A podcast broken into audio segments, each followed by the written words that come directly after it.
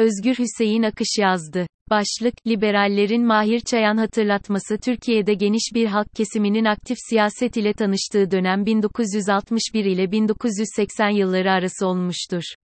Dünyada yaşanan siyasi gelişmelerin dışında değerlendirilemeyecek bu döneme damgasını vuran en büyük gelişmelerden bir tanesi gençlik hareketidir. Hareketin hızla büyümesini sağlayan en önemli siyasi çıkış noktası, bağımsızlık talepleri olmuştur. Ve ilerleyen süreçte bununla sınırlı kalmayacak bir genişliğe ulaşmıştır. Dönemin önde gelen sosyalist isimleri kriz dinamikleri tespitleri yaparken, siyasi iddia ile hareket eden gençlik önderleri, farklı siyasi örgütlenme yoluna gittiler.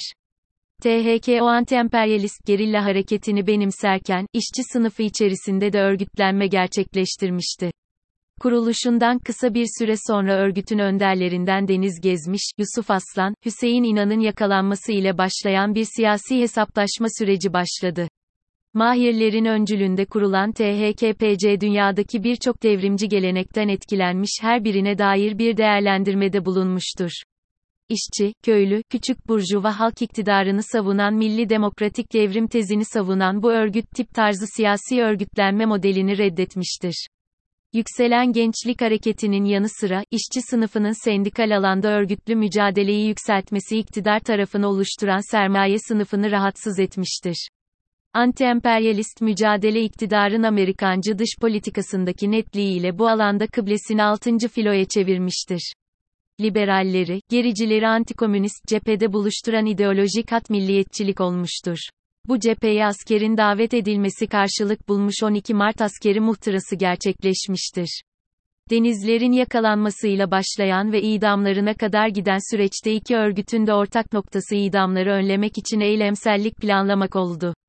22 Mayıs 1971, İsrail'in İstanbul Başkonsolosu EFRAİMELROMKAÇIRILDI Deniz Gezmiş ve arkadaşlarının yakalanmasının ardından THKPC militanları Mahir Çayan, Ulaş Bardakçı, Hüseyin Cevahir, Necmi Demir, Oktay Etımın ve Ziya Yılmaz, 17 Mayıs 1971'de İsrail'in İstanbul Başkonsolosu Efraim Elrom'u kaçırdılar. THKPC, yayımladığı bildiri ile tüm devrimcilerin serbest bırakılmasını istedi. THKPC'nin talepleri yerine getirilmeyince Elrom, 22 Mayıs 1971 günü öldürüldü. Eyleme sıradan bir cinayet havası katıp değerlendiren Ufuk Uras'ın, Elrom'un annesi ve babasının aynı güne denk gelen bir Nazi katliamında öldürülmesi tesadüf mü, diye sormasının bu olayın ötesinde devrimci hareketin kendisinden kaynaklanan bir rahatsızlık olduğunu tahmin etmek zor değil. Liberallerin sola kendileri şu dönemde hatırlatmalarının altından biz de bir şeyler çıkartalım. Serbest piyasa ekonomilerinin iflasına karşı halkın sarayları işgal etmesi bir rahatsızlık mı yaratıyor?